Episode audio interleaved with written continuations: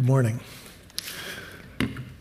Eric's uh, prayed already uh, for our time together this morning, and so uh, we're going to move right into the, the text this morning. The reading was from John, but the text continues in Ezekiel, chapters 15 and 16.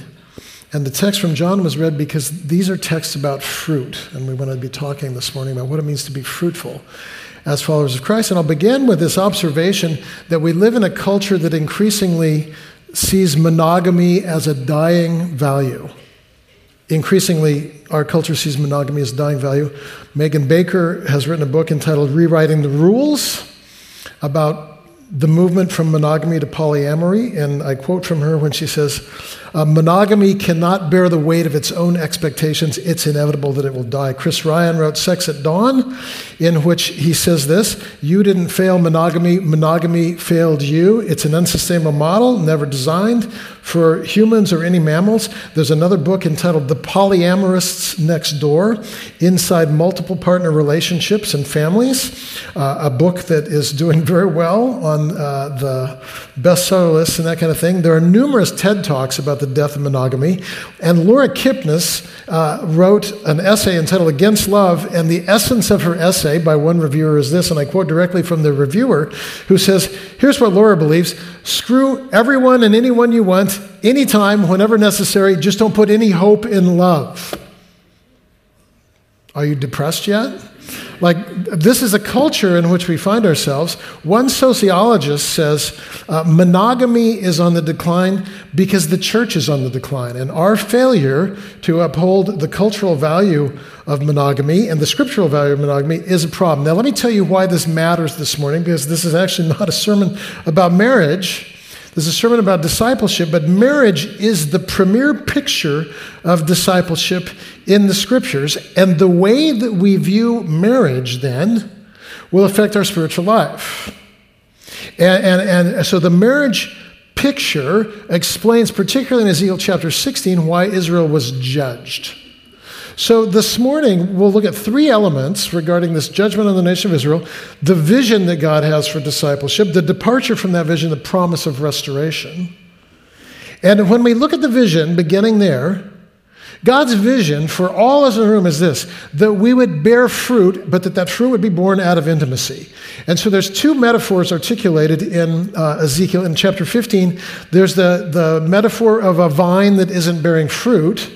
And the conclusion of chapter 15 is this hey, look, uh, the wood that makes up a vine in a grape vineyard, that wood is good for nothing other than a conduit to, to uh, produce fruit. In other words, you don't use grape wood as firewood. You don't use it to build furniture. You don't use it to, to, to make glulam beams. That, that wood has one purpose it exists so that the vine can lead to the branch, can lead to fruit. And if there's no wine coming from that wood, that wood is burned.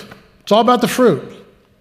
Then you come to chapter 16, and it is not only the crux of the book of Ezekiel, but it's the most uh, graphically sexual articulation of kind of perversion that you find in the whole Bible. And we're not going to read it verse by verse this morning for many, many reasons. But it's a picture of a woman who was blessed by a man who then enters into a covenant of marriage with her, and then she receives all these gifts from him and becomes exorbitantly beautiful, and then uses her beauty to prostitute herself and sleep with many, many, many, many other lovers. And it's this tragic story of infidelity. So let's look at the big picture here. Here's why these two metaphors are given to us. The big picture is this you and I are invited as Christ followers to intimate fidelity with God. That's the way it works. In other words, what God has in mind for us is not a religious system or a moral code. What God has in mind uh, for us is to be in a love relationship with God. That's always been God's vision. And in a covenant love relationship, there's always, in a covenant love relationship, always a dance of giving and receiving, right?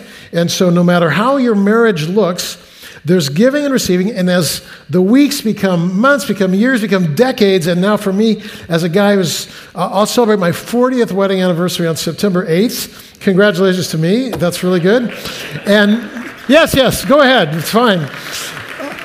But that 40 year thing is like thousands upon thousands of acts of giving and receiving. That's the way it works. That's the only way it's sustained. You have to be willing to receive. If you're not willing to receive, then it won't work. You have to be willing to give. If you're not willing to give, it won't work. And so there's giving of time, affirmation, encouragement, gifts. Who in the room has had this experience? If you're married, if you're married in the room, who's had this experience? Uh, sometimes she's up and you're down and she lifts you up. Sometimes you're down and she's up and she lifts you up. And because of that, the intimacy is sustained. Who's had that experience of being the one lifted up in the room? Who's had that experience of being the one doing the lifting up? Congratulations. You're, you're, you're in a healthy marriage, probably, if that's happening, right? So, so that's, that's kind of the thing. And the clearest revelation in marriage of giving and receiving comes in the producing of children, of course. Because for children to come into existence, he must give his seed. He has to. Tim Keller uh, calls this, the pastor in New York, he calls this radical self donation. He gives of the very essence of his life, but his giving results in nothing unless the woman is willing to receive what he's offering, right?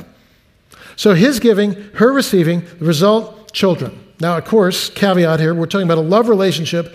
I'm not talking about sexual assault or something like that, so don't miss the point for the exceptions. But in a love relationship, he gives, she receives, and the result, when everything is right, the result, when everything is right, is that new life is created. That's the whole point.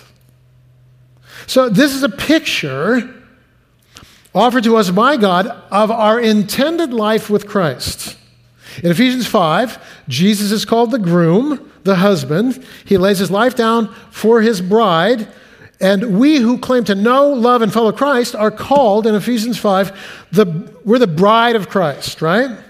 And I'm going to tell you, this is not just a poetic metaphor. This is reality. When you come to Revelation, the end of the book of Revelation, there's a, there's a marriage feast uh, for the groom, the lamb, and the bride, the church. That's us. And so we are united with Christ in a marriage. And this is just beautiful, profound reality that tells us then that we as the bride are invited to this posture of ongoing receiving of life from Christ by virtue of our intimate relationship with Jesus. And what's more, uh, we're promised that the result of that intimacy will be that as we continue to receive from Christ, having been filled with the seed that is Christ's life, we will bear much fruit. That's the way it works. So let me make just some critical observations here. First observation that means that all of us in the room are married. Whether you're married or not, you're married. And uh, so if you're single here this morning, I'm going to say something uh, encouraging to you. Paul articulates in 1 Corinthians chapter 7, he says, Hey, if you're single, the beauty that you have is uh, undistracted, unhindered devotion to the eternal groom who is Christ.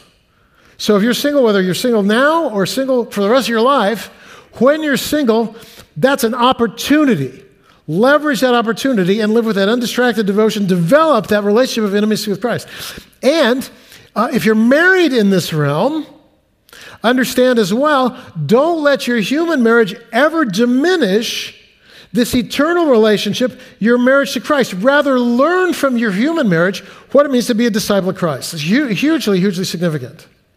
And then here's the next thing the second thing that to, to see here in this section, under, under this kind of posture here of vision, if we're called to intimacy, hear me, in order to bear fruit, Christ's fruit, we have to continually receive Christ's seed. We have to, because we're the bride. And so I, want to reject here at the outset this morning the notion that Christian life was a transaction then and a moral code now. In other words, I came to Jesus one day, received Jesus as my personal Savior, whatever language you want to use. Then I was baptized, and now, you know, I'm sweating out for Jesus. I'm working hard to get Jesus' work done here on the earth. No. Like when, when you, whatever you did, receive Christ, if you're in relation with Christ, what you did is you entered into, hear me, an ongoing covenant of marriage. So you don't receive Jesus once, any more in marriage, you you receive once. I hope not, anyway, right? Ongoing receptivity. So you're receiving again and again and again the seed that is Christ's life in order that you now, being the recipient of that seed, might bear fruit. That's John 15. Apart from me, Jesus says, you can do nothing. Why? Because without my seed, the fruit you bear will not be the life for which you're created. So that's why here at Bethany, inhaling habits like meditation, solitude, Bible reading, receiving from God in creation, receiving from God in community. That's why this posture of continually receiving is so very important. Don't just come and leave today. Receive Christ from fellowship. Go have coffee afterwards and receive because Christ is here. You're the body of Christ. Receive Christ from one another. Then go out and walk around Green Lake today and receive Christ from creation. Then later, read Ezekiel and receive Christ from the text. And then receive Christ as you interpret the trials of your life. And receive Christ for the gifts that God gives you uh, on this day of good food or good fellowship or good conversation. Continue, continue, continue. Receive, receive, receive. Because if you receive, you abide. And if you abide, you bear fruit. And if you bear fruit, you're living the life for which God created you. So you need a posture receiving. That's first thing. Second thing, or wait, that, that is the second thing, right? In my notes, anyway. First thing, we're all married. Second thing, in order to bear fruit, receive. Third thing, if we're obsessed with receiving, then we can be at rest because we know fruit will happen. Like you were never told to go bear fruit, you were told to receive. And the promise, then, the byproduct of receiving, is bearing fruit. Many, many people are worried that they're not making a significant impact in the world, that they're not living a quote unquote meaningful life, that they're not living the life for which they're created. And then uh, people set out on a journey in a kind of a boutique buffet fashion to build a meaningful life. And we build it, you know, out of this combination of experiences and impact and philanthropy and spirituality. We're trying to kind of custom build a meaningful life. And I'm just going to say to you, as your friend and pastor this morning, don't do that. Because that will never be the meaningful life for which you're created. It'll actually be frustrating and you'll be comparing yourself with others and saying, How come their life is more meaningful than mine? Get over it. Get, get over all of that. Sweep that aside and become obsessed with, as the bride, receiving the seed that is Christ's life, and then rest in knowing you will bear much fruit. I teach at these various Bible schools around the world, and my friend Charlie Fordham up in Canada one time said in a staff meeting uh, at the Bible school a phrase that I will never forget and it so has helped me here at Bethany Community Church. He said, Hey, listen, the nature of Christ's life is reproductive, so if we're continuing to receive Christ's life, we should expect fruit. Wow, liberating, right? Ever since then, since I heard that, when, as the leader here at Bethany, when I get confused, overwhelmed, discouraged, I remember those words and I'm reminded that my active verb is not to bear fruit. My active verb is to continue over and over and over again to receive Christ through text, through fellowship, through creation, always receiving. And if I receive, fruit will happen. The nature of the fruit, the scope of the fruit, big or small, the timing of the fruit, today, nine months from now, nine years from now, God's prerogative. But my responsibility, let nothing stand between me and receiving continually Christ. John 15, 8, Jesus said it. Your calling, the life for which you're created, bear much fruit. So prove yourselves to be my disciples. But the way you bear fruit is abiding. So if you abide, you live in intimacy with Jesus, you receive. If you receive, fruit happens. Good news. Fantastic news, actually. None of us in the room are called to a performance religion. We're not even called to make an impact. We're not called to develop a perfect doctrinal statement and defend it. We're not even called to live a perfect life. All we're called to do is live in this humble posture of receiving. Do justice, love mercy. What? Walk humbly with God. Receive, receive, receive. As you're receiving, fruit happens. That's it. So, walk with God, and good things will happen because you're receiving the seed from the life force of the universe that is Christ. And then you will bear, through you will come you know, beauty, hope, justice, hospitality. What could possibly go wrong? Well, everything, actually.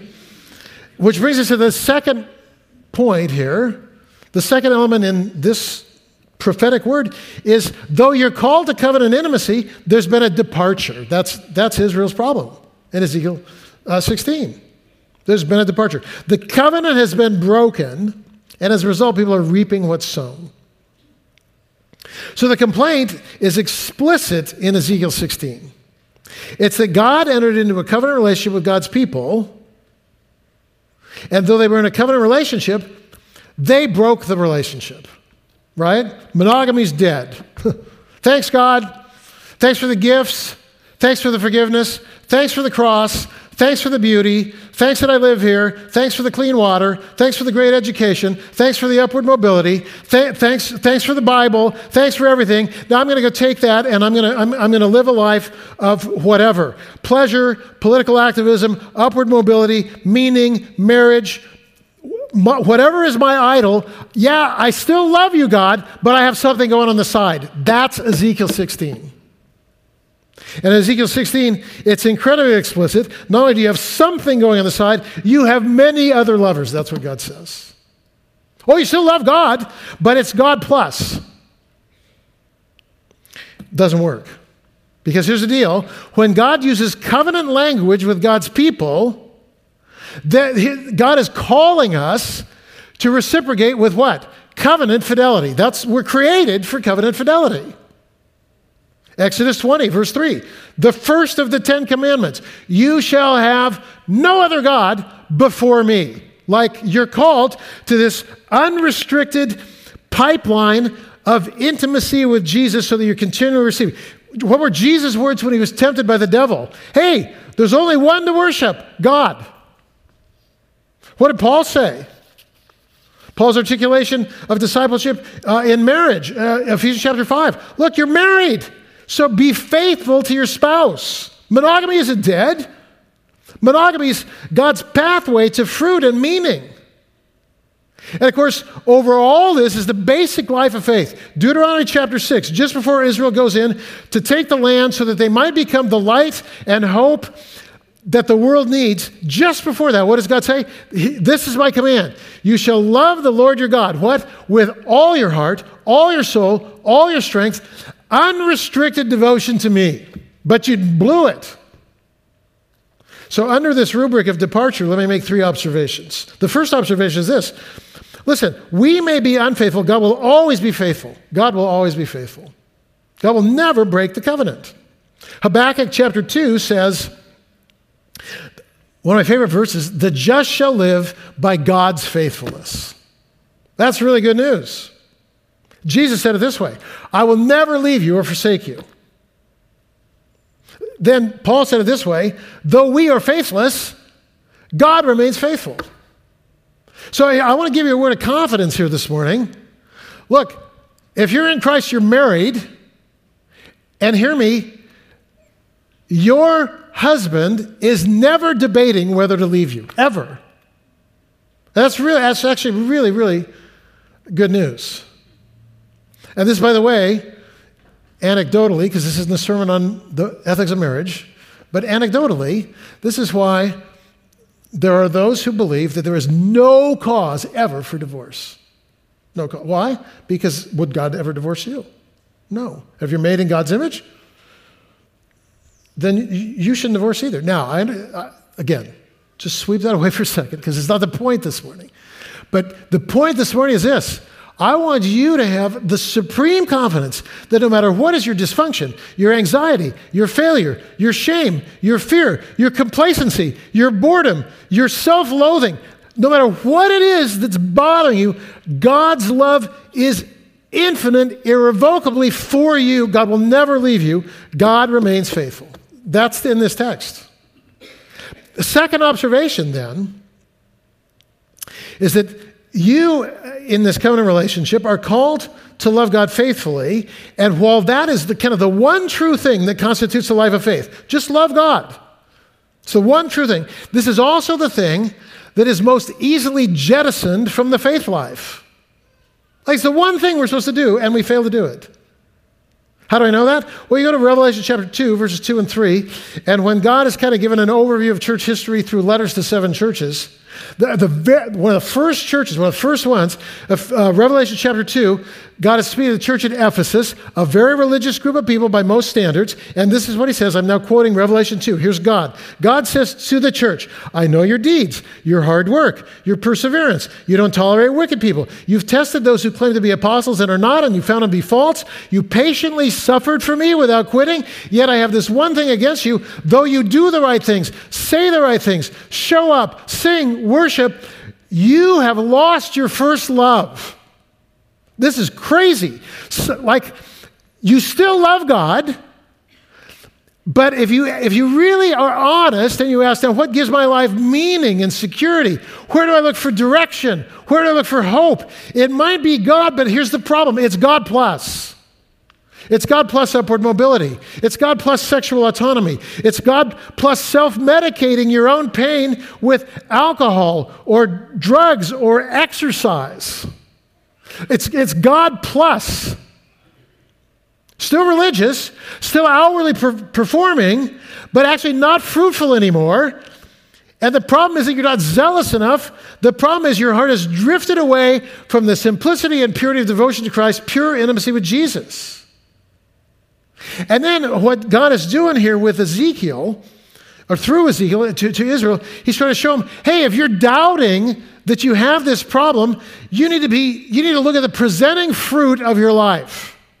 Like, are, are you displaying what you're made to display? And so God says, uh, through Ezekiel, it's, it's a powerful prophetic word. God says to Israel, listen, you're worse than Sodom, Ezekiel 16 48. Now, if we did a thing here this morning, a kind of word association, I go, I say Sodom and Gomorrah, you say what? 80 out of 100 at least are going to say, oh, that's sexual sin, man.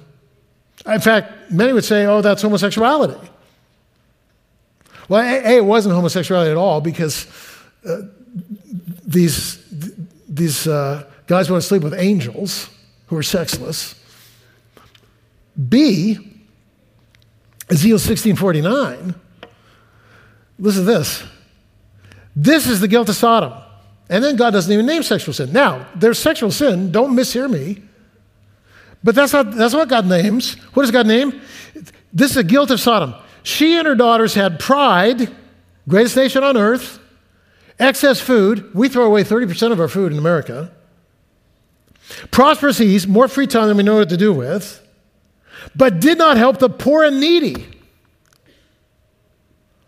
Think you're the greatest nation on earth, tons of food, tons of free time, and you don't help the poor. No compassion.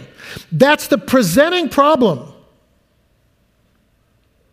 And he goes on when he names these sins arrogance, abundant food, careless need what God is trying to say is this wake up. Because if you know me, the fruit of knowing me is generosity and service and helping the poor and crossing social divides. Remember, what, is, what does loving God look like? Micah 6 8. Do justice, love mercy. That's what happens when you walk with God. So God is trying to show you, Israel here, hey, you say you love God because you show up in the temple. No. You love God, but you have lovers on the side. And, and, and the fruit of having lovers on the side is your heart has grown cold toward the most desperate among you. And now, kind of the third observation here regarding this departure is the bad fruit comes from having the wrong lovers. In other words, instead of receiving the seed of Christ, when someone falls into idolatry, it's infidelity. They're sleeping with other lovers. They're receiving the seed of other lovers. And when that happens, the fruit that comes from that other lover is not God's fruit. So when God says, I'm a jealous God, here's the deal God is not this kind of petty spouse who's like, I saw you at the bar with someone. That's not the point. When God says, I'm a jealous God, here's why. it's because God so desperately wants you to live the life for which you're created. And the life which you're created is a life of bearing nothing less than the fruit of the resurrected Jesus. That's the life you're made for. And the only way that you can live that life is to receive God's seed and to forsake receiving other seed. So the complaint isn't that God's people don't love God, it's that they're, they're married to God and have over time taken lots of other lovers too. Christ plus. So, you know, if we go back now to the human picture of marriage and we think about infidelity, we, we're going to say infidelity happens sometimes in relationships when one party gets afraid in some way, being stuck, and, and, then they, and then they have other lovers even without leaving, right? And so if, you, if we take that now, that picture, and we think about what are some fears in my life that might cause me to have other lovers, I go, man, people in their 20s and 30s particularly, there's a fear of boredom. And we, so, so there's this kind of idol of adventure, in a sense. Uh, David Brooks, in his new book, The Two Mountains, he calls the idol of adventure, uh, those pursuers, he calls them the aesthetics. In other words, these are people who are like, we just, we kind of curate a bunch of experiences. Hey, let's go to Nepal. Let's go build a school here. Let's go there. Let's go work downtown. Let's cross a social divide. Let's, let's go paragliding let's open a thing, uh, some coffee shop or something. Let's, let's do and do. Let's just collect experiences. And, and then the complaint is this yeah, we collect experiences, but uh, we got a thousand experiences and we don't understand what it even mean and we're not connected to anybody because we're just going from thing to thing to thing to thing to thing, rootless, lonely, anxious, afraid that somebody on social media has more experiences than we do, feeling inadequate, to bad idol, born out of boredom, fear of boredom. But maybe you're not afraid of boredom, maybe you're afraid of poverty and not fitting into the cultural mold. And then you fall into the idol in America of workaholism. And you know how to get connected and you know how to perform, but you're exhausted. And again, you wonder about meaning. You climb to the top of your mountain and you go, I have everything that I went after, and I'm still not happy. And I don't know my kids, and I'm lonely, and I have idols of greed. Maybe there's fear of pain. And in my fear of pain, because life is painful, I turn to the idol of self medication, whether that self medication is food or unhealthy sexual indulgence or entertainment or alcohol or drugs or even exercise or ice cream, whatever it is. I'm like this life is too painful. And rather than turning to Jesus and receiving comfort from the Good Shepherd, we self medicate. And then that self medication becomes addiction and we're unhappy. God is saying, Your idols are destroying you. Don't, let, don't do it. It's not Christ plus, it's Christ. Because every idol, watch this, every idol bears fruit. And it's not pretty. And again, it's not that anyone is giving God the finger and walking away. It's that we're saying, Yeah, I love God. It's just that God is not quite enough for me. Monogamy's dead. So I love God plus upward mobility, God plus individualism, God plus nationalism, God plus financial security, God plus sexual autonomy, God plus entertainment, God plus recreation, God plus health. No. In the end, the good news is we can return. And uh, we know that we can return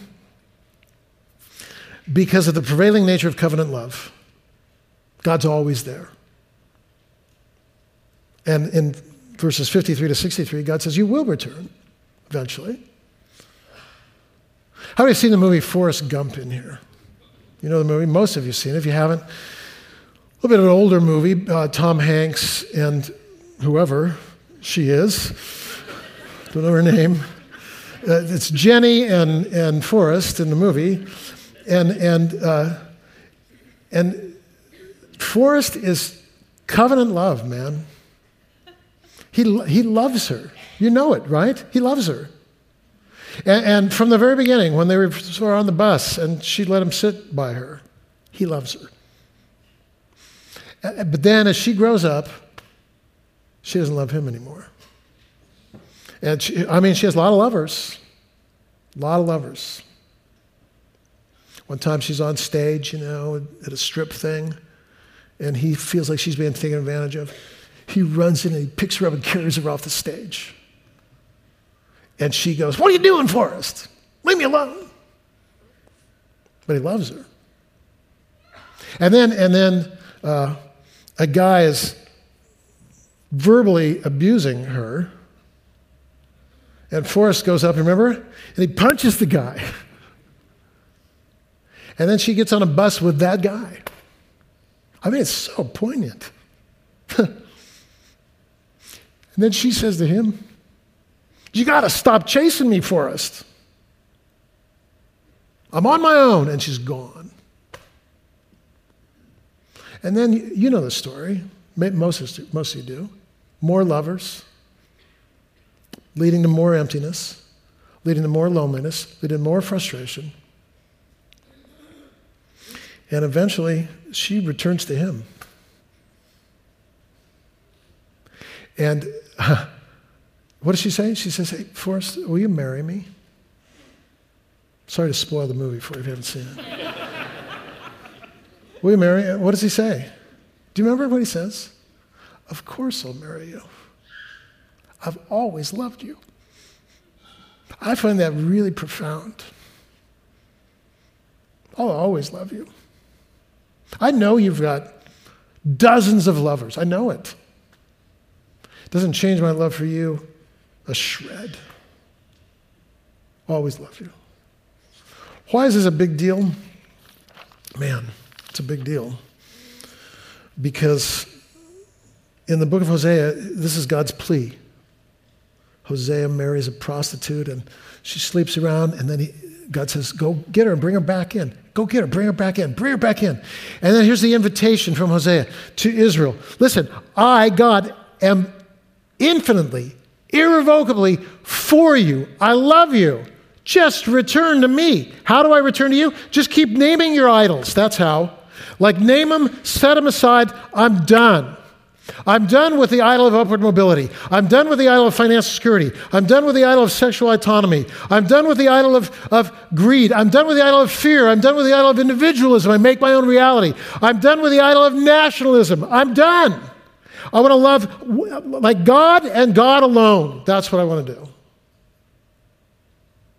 So, you know, I'm preparing for this and I'm going through uh, Googling books on polyamory and monogamy is dead, and I'm reading all these depressing quotes, and I'm listening to Pan- Pandora at the same time. And uh, what comes on Pandora right in the midst of my studies? Marc Cohn and this beautiful song, True Companion. You know, maybe you don't know the song. We'll play it tonight during communion. We have to. Because as I'm reading all this depressing stuff, this is literally what I'm hearing. This guy's singing to his bride to be Don't you dare and try and walk away. I've got my heart set on our wedding day. I have a vision of a girl in white. I've made my decision. It's you. And I'm going to love you. And when you leave, I'm going to love you again. And I'll love you again and again and again and again. Just return to me. So that's what we do today. I'm going to invite you to really take a moment and allow God to speak to you about anything in your life that's an idol, anything at all, something that's between you and God. Oh, I don't doubt that you love God. Maybe you don't, but I don't, I don't doubt it this morning. It's not the big risk. The big risk for most in the room isn't that we don't love God, it's that we love God and we have something on the side. And I want you to name that idol, or if there's something that's at risk of becoming an idol, I want you to name that. And then we're just physically going to return to Him this morning by coming up here. We did this in the first service, and people uh, have named their idols and dropped them up here. I'm going to ask you to physically do that this morning, and here's why. Because I'll pray over our congregation this evening. I'm going to read all these, and then I'm going to light a little fire in my yard and burn all these things. And pray that we would be a community characterized by unrestricted, passionate devotion to our one true love our Lord and Savior Jesus Christ. So take a moment, name your idol, bring it up here. Let's worship together.